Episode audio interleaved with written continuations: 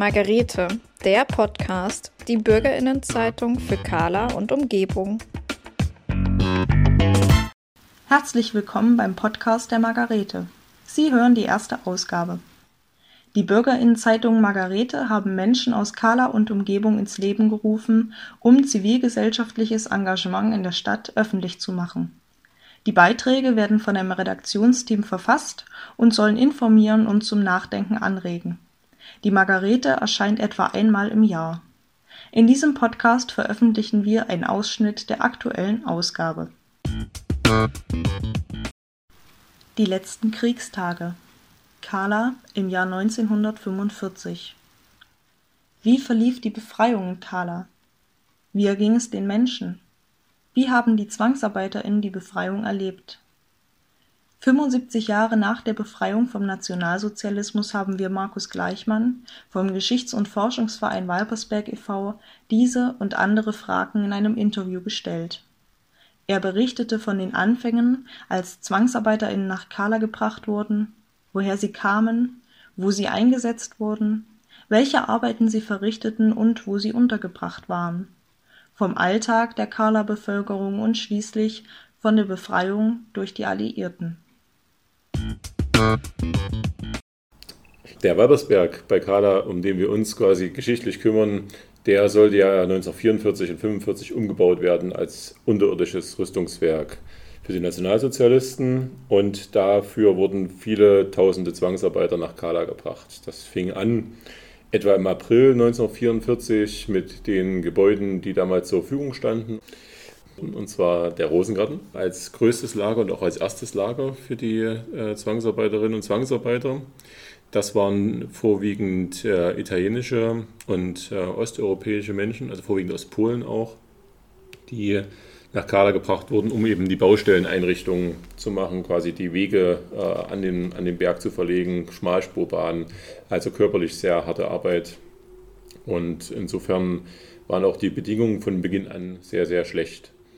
Das steigerte sich dann bis Dezember 1944 auf insgesamt etwa 15.000 ähm, Zwangsarbeiter aus verschiedensten ähm, europäischen Ländern, also von Deutschland besetzten Ländern natürlich. Und diese waren in 28 Haupt- und Nebenlagern rings um den Berg einquartiert.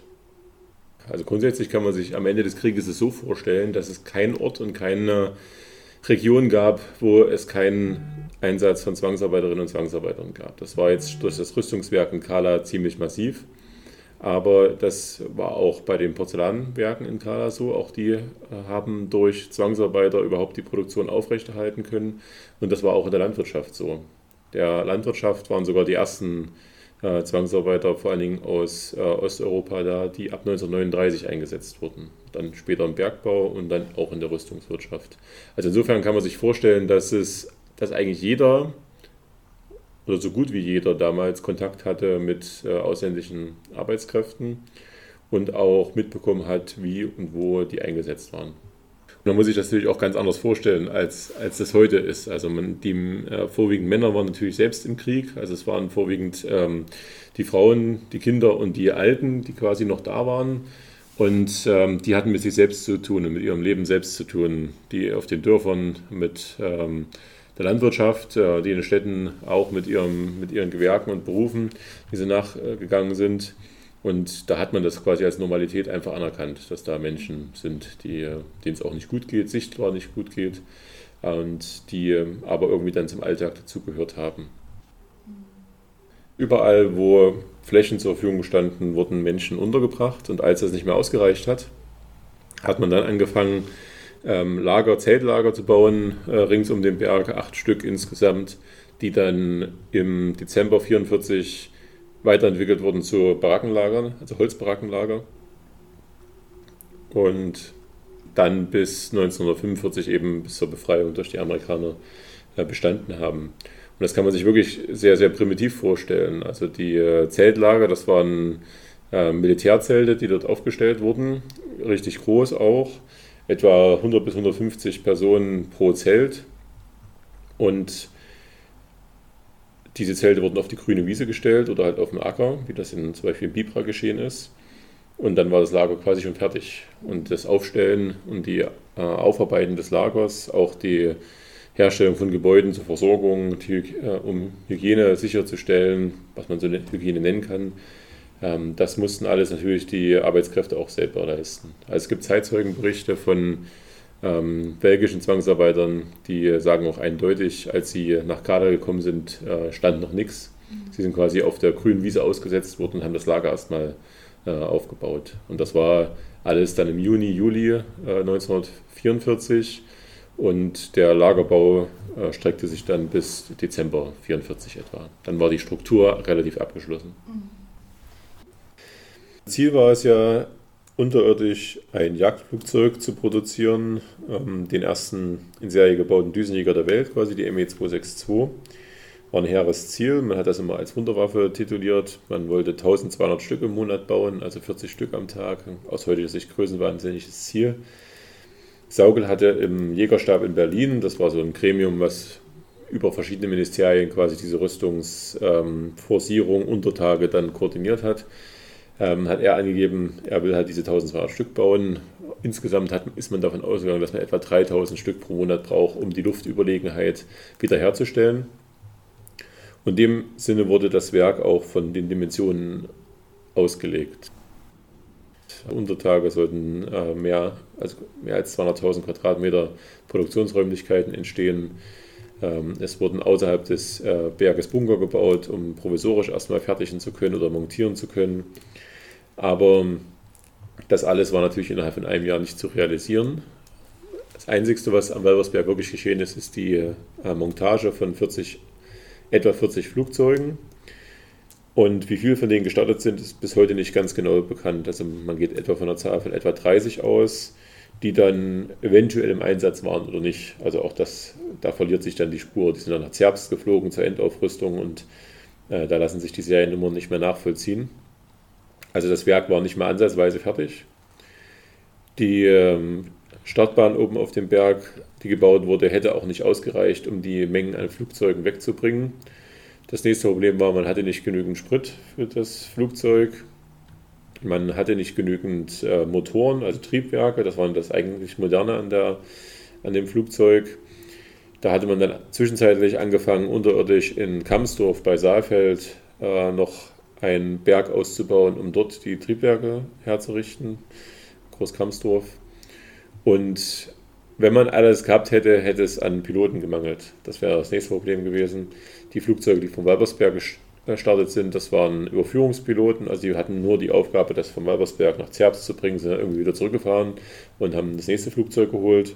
Aber richtigen Einsatz war zu dem Zeitpunkt äh, eigentlich nicht abzusehen.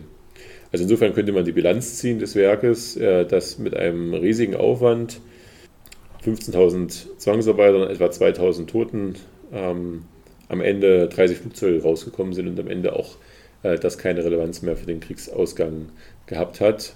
Und die deutsche Kriegsführung hat das auch schon ab einem gewissen Zeitpunkt erahnen können. Also ab spätestens eigentlich ab Ende 1944 war klar, dass äh, der Krieg nicht mehr zu gewinnen ist. Der Bau wurde organisiert von der Reimark Bau GmbH, die extra dafür gegründet wurde. Das war eine Tochterfirma der Gustav Stiftung, beziehungsweise der Gustav Werke Weimar. Diese Reimark Bau GmbH, äh, die beauftragte verschiedenste Planungsbüros. Es waren 120 Firmen, die eingesetzt waren. Von, der, von großen Firmen wie Dückhoff und Wiedmann, die überall Betonausbau gemacht haben, Betonschalung im Tunnelbau, bis hin zum kleinen Handwerker aus Dienstedt wobei die äh, regionalen Firmen bzw. auch die Bauern eher eingesetzt wurden, um Handlangerarbeiten zu machen oder halt um Transportarbeiten durchzuführen. Also die Bauern mit ihren Pferdefuhrwerken, ähm, die haben quasi dann ähm, Material transportiert von A nach B.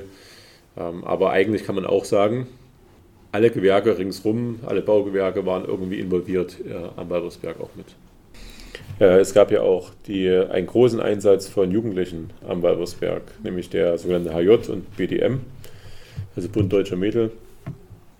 Der Einsatz war sogar relativ groß, waren äh, etwa 3.500 bis 4.000 äh, Jugendliche über den gesamten Zeitraum eingesetzt. Die meisten nur so etwa zwei Wochen, die waren also zwei Wochen da und sind dann wieder nach Hause gefahren oder sind aus der Umgebung gekommen und sind, hatten dann halt äh, gewisse Tage in, in, der Woche Einsatz. Es gab aber auch welche, die wurden aus den Kriegsgebieten na, evakuiert, könnte man sagen, also aus äh, den frontnahen Bereichen und sind dann auch in Lager einquartiert worden in, in, in Kala, beziehungsweise das war in den Betonlagern äh, in ähm, Zwabitz, also Zwabitztal äh, und in Gumbertal. Und das waren äh, 13, eigentlich 14 bis äh, 18-jährige äh, Jungen, die dann auch für Erdarbeiten eingesetzt waren, eigentlich für ähnliche Arbeiten wie die Zwangsarbeiter, nur halt deutlich besser versorgt wurden.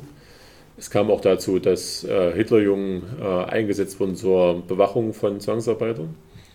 Es gab auch Misshandlungen von Hitlerjungen gegenüber äh, Zwangsarbeitern, muss man, muss man aus heutiger Sicht sagen. Es gab aber auch genau das Gegenteil. Es gab auch äh, Jugendliche quasi, die sich getraut haben, denen irgendwie zu helfen oder einzuschreiten, wenn halt andere die schikanieren. Also das ist auch eine ganz spannende Geschichte. Und da gibt es ja noch relativ viele Zeitzeugen, die berichten können.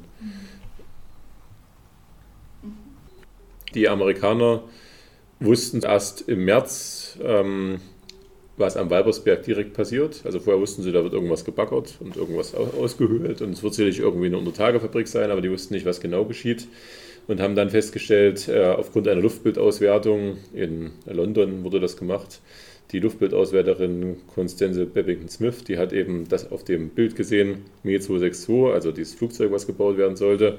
Und da äh, hat man dann die Entscheidung getroffen, eben die Region Kala nicht zu bombardieren, sondern man wollte dieses Rüstungswerk quasi relativ schadlos übernehmen, weil es halt auch äh, technische, ähm, interessante militärtechnische äh, Geschichte war. Und insofern kam es eben dazu, dass zum Beispiel Kala nie bombardiert wurde.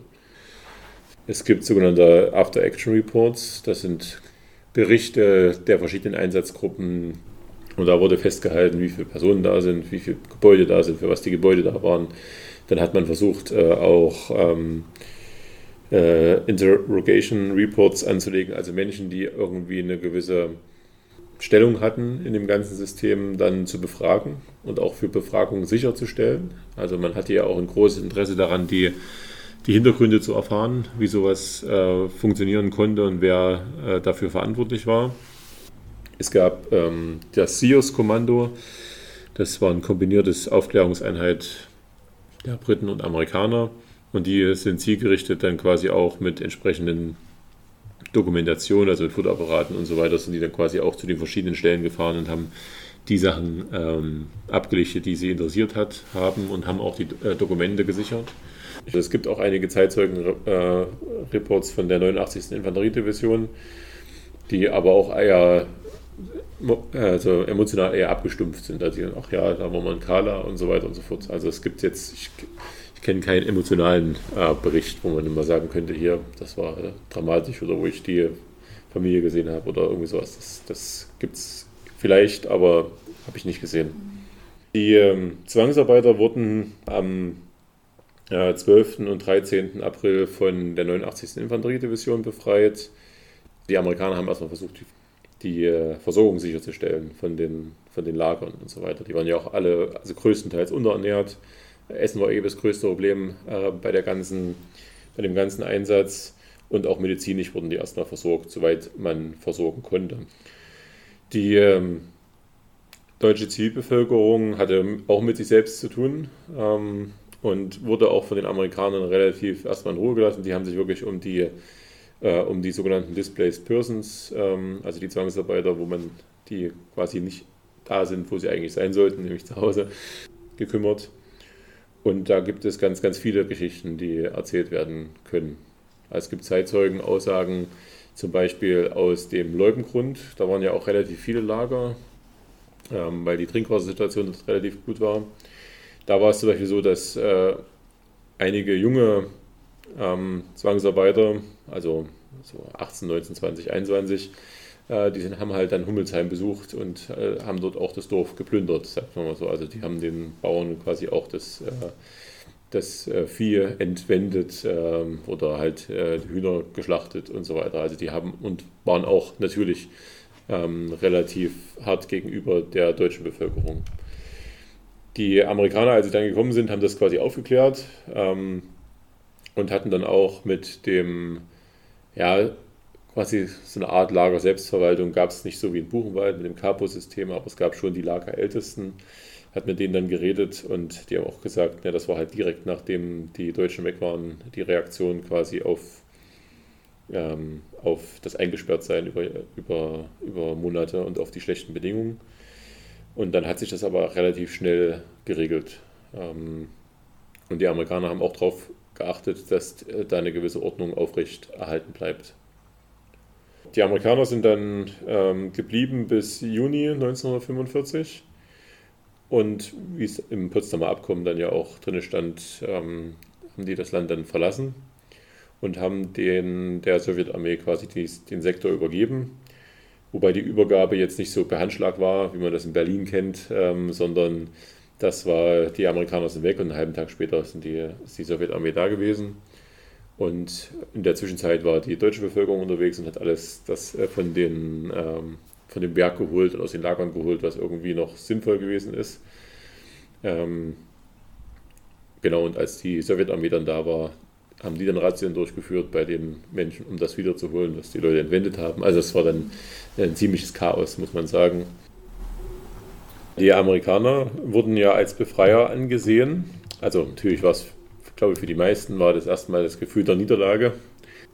Und die Amerikaner hatten dadurch, dass sie selbst nicht so extrem vom Krieg betroffen waren, haben die auch nochmal eine andere emotionale äh, Emotionalität mitgebracht. Also sie haben sich auch als Befreier gesehen und ähm, haben auch, wie man das aus den, wie, aus den Videos von damals kennt, also kamen halt mit Schokolade und allem drum und dran, haben, sich, haben die Kinder quasi ein bisschen äh, mit denen gespielt und so weiter. Die waren halt sehr, sehr freundlich, ähm, ähm muss sagen, wobei sie natürlich auch klar definierte Ziele hatten. Also zu SS-Leuten waren sie auch nicht freundlich, die haben sie auch erschossen teilweise. Ähm, also da muss man sich nochmal unterscheiden, ob das militärische Operation war oder mit, mit äh, der Zivilbevölkerung. Und es begannen dann ja schon die Mythen und die Legenden über den bösen Russen, beziehungsweise die wurden ja die ganze Zeit schon erzählt. Also die, für, die, für die Deutschen waren die Russen ja Untermenschen, waren ja eine andere Rasse, waren eine slawische Rasse und äh, nicht so viel wert wie selbst, waren eher so die Primitiven. Äh, und vor denen hatte man natürlich schon per se Angst und dann wusste man, die kommen dann auch irgendwann. Und die kam auch mit mehr Aggressivität gegenüber der Zivilbevölkerung. Das kann man sicherlich im Nachgang oder jetzt in der, Aufarbeitung deutlich sagen. Ja, eben auch, weil die länger Krieg geführt haben, weil die im eigenen Land Krieg geführt haben und ähm, dann eben auch es zu Racheaktionen kam, die, die aus menschlicher, menschlicher Sicht sicherlich auch verständlich sind, wobei die äh, russische Militärführung oder die sowjetische Militärführung, die hat auch darauf geachtet, dass das eben nicht, also nicht so stark stattfindet. Also es gab keine, keinen Befehl quasi von Vergewaltigung oder von Plünderung, sondern wo das gemacht wurde, wurden die äh, Soldaten dann auch bestraft. Also da hatte man auch aufgepasst, weil die wussten ja auch, dass sie nicht umhin kommen, äh, auch mit den äh, deutschen Zivilbehörden oder mit der Zivilbevölkerung irgendwann wieder normale zusammenzuarbeiten. Es gab dann eine sowjetische Kommandatur in Kala, die dann im Nachgang ähm, angefangen hat, das zivile Leben wieder zu ordnen. Das war ja, also ist ja alles zusammengebrochen gewesen, es gab ja keine Strukturen mehr. Und äh, dann wurden Bevollmächtigte eingesetzt als quasi Bürgermeister für die Dörfer und für die Stadt Kala. Und äh, es wurde nach und nach versucht, ein ziviles Leben wieder sicherzustellen.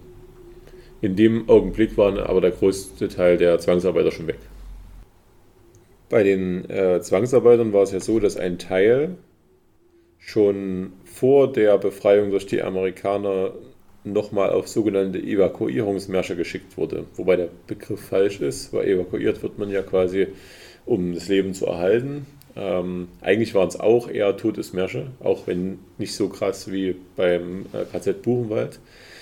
Aber sie wurden äh, weggebracht äh, Richtung Osten, äh, wo die Front eben noch weiter weg war, Richtung Mauthausen. Ähm, sind aber dann von der Front überrollt worden, also sind dann befreit worden auf dem Weg. Aber auf dem Weg sind auch noch mal viele gestorben. Das war vor allem Richtung Urlatal runter, also Richtung Knau. Ähm, da kann man auch nicht mehr richtig unterscheiden, waren das jetzt äh, gestorbene KZ-Häftlinge aus Buchenwald oder Zwangsarbeiter der Reimark, weil die äh, sich auch an den Tagen vereinigt hatten, weil da auch ein, ein Todesmarsch von, von Weimar, Buchenwald, äh, durchgezogen ist. Ähm, auf jeden Fall gibt es deswegen verschiedenste Befreiungsperspektiven. Die, die auf den, auf den Märschen waren, äh, da haben sich verschiedene dann absetzen können, äh, weil die deutschen Bewacher, es waren noch relativ wenige, waren teilweise auch die Alten und die Jugendlichen, also das war ein Volkssturm. Und die haben dann auch nicht darauf achten können, wenn da mal 20 weg waren. Die haben sich im Wald versteckt und haben gehofft, dass die Front bald kommt und die Amerikaner bald kommen. Und ähm, bei denen, die in den Lagern geblieben sind, das waren vor allen Dingen die, die zum einen krank waren oder sonst beeinträchtigt waren, äh, die haben die äh, Befreiung auch nochmal als, ähm, ja, als wirkliche Befreiung erlebt. Insofern, dass es vorher das Gerücht gab, dass äh, alle Zwangsarbeiter, die noch da sind, in die Stollen getrieben werden sollen äh, und die Stollen dann gesprengt werden sollen. Also quasi, dass äh, keiner, keiner überlebt da gibt es, ja, das ist eine Geschichte, die ist halt nicht nachgewiesen. Ne? Das, es gibt die Geschichte, dass das einer ähm, der deutschen SS-Leute verhindert hat, dass der Befehl noch ausgeführt wird. Aber dafür gibt es, das sind nur Überlieferungen. Da kann man nicht sagen, dass das stimmt oder ob das nicht stimmt. So ähnliche Geschichten gibt es halt auch immer von anderen ähm, Objekten. Da muss man halt auch mal sagen, das kann auch eine Schutzbehauptung sein, so in etwa, um zu zeigen, ja, wir waren ja doch menschlich und haben das doch nicht gemacht, so in etwa. Hätte noch schlimmer kommen können. Deswegen wäre ich da vorsichtig bei der Geschichte. Ähm, aber was auf jeden Fall äh, war, als die Deutschen weg waren, waren die ähm, Zwangsarbeiter, die ehemaligen Zwangsarbeiter in dem Moment ja erstmal unter sich und äh, haben, sind dann natürlich auch umhergelaufen, haben äh, Nahrungsmittel gesucht, weil es gab ja keine Versorgung mehr, sind auch zu den äh, Menschen äh, in den, in den Dörfern gegangen, haben dort auch teilweise geplündert. Ähm, und dann kam es auch zu ganz interessanten Geschichten, dass äh, zum Beispiel Zwangsarbeiter, die vorher schon eingesetzt waren bei den ba Bauern, also es war so, bei der Erntezeit und auch bei der, in der Frühjahrszeit waren einige der Zwangsarbeiter dann freigestellt von der eigentlichen Zwangsarbeit am Balbersberg und wurden bei den Bauern eingesetzt, damit die Lebensmittelversorgung eben aufrechterhalten werden kann. Und da kam es dann schon zu, auch zu Beziehungen zwischen den deutschen Bevölkerung und den Bauern quasi und den Zwangsarbeitern. Und dann gab es teilweise welche, die haben sich dann quasi vor das Haus gestellt und haben quasi die anderen abgehalten und gesagt, hier, äh, hier wird nicht geplündert und es äh, sind gute Menschen. So.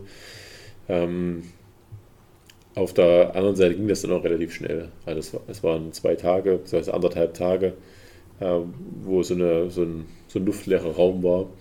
Und dann sind die Amerikaner gekommen und haben eben diese, haben dann auch Strukturen aufgebaut. Mhm. Und ähm, ja, einige der, der Arbeitskräfte waren total ähm, ausgehungert, teilweise nur noch äh, 30, 40 Kilo gewogen. Bei, also das äh, ist ähnliche Bedingungen gewesen dann wie bei den Konzentrationslagern. Und die mussten auch überhaupt erstmal wieder lebensfähig gemacht werden. Den konnte man auch nicht so viele zu essen geben. Das wird auch beschrieben, dass viele dann zu viel gegessen haben und dann äh, krank geworden sind daraufhin. Dann gab es noch äh, Leute, die mit Tuberkulose, Typhus, äh, Diphtherie angesteckt waren, die mussten behandelt werden. Also es gab auch nach dem Befreiungstermin noch Einträge, zum Beispiel in Hummelsheim, wo das Krankenhaus sich befand oder die Krankenstation sich befand, gab es auch nach der Befreiung noch Einträge nach, für den Toten, weil die einfach dann aufgrund der Erkrankung gestorben sind und ähm, auch das gibt es häufig so in den 50er, Ende der 50er, Anfang der 60er Jahre gab es äh, relativ viele, die gestorben sind in, in, ihren Heimatländern, eben aufgrund der, der Krankheiten, die nachgewirkt haben und auch aufgrund der Strapazen.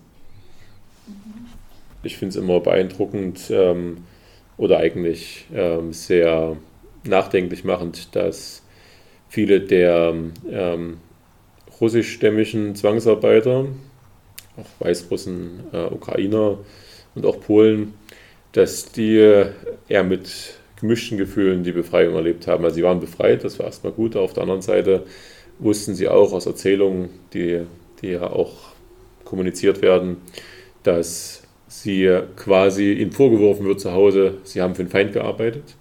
Sie sind, ähm, haben quasi für die Wehrmacht Flugzeuge gebaut, quasi für die Luftwaffe und sind deswegen Volksverräter. Und so wurden sie dann teilweise auch behandelt. Also es kam schon oft vor, dass quasi, wenn die, es waren ja vor allem Männer, nach Hause zurückgekehrt sind, ähm, dann dort von der äh, Polizei vor Ort äh, aufgefangen wurden und dann quasi ins nächste Lager geschickt wurden.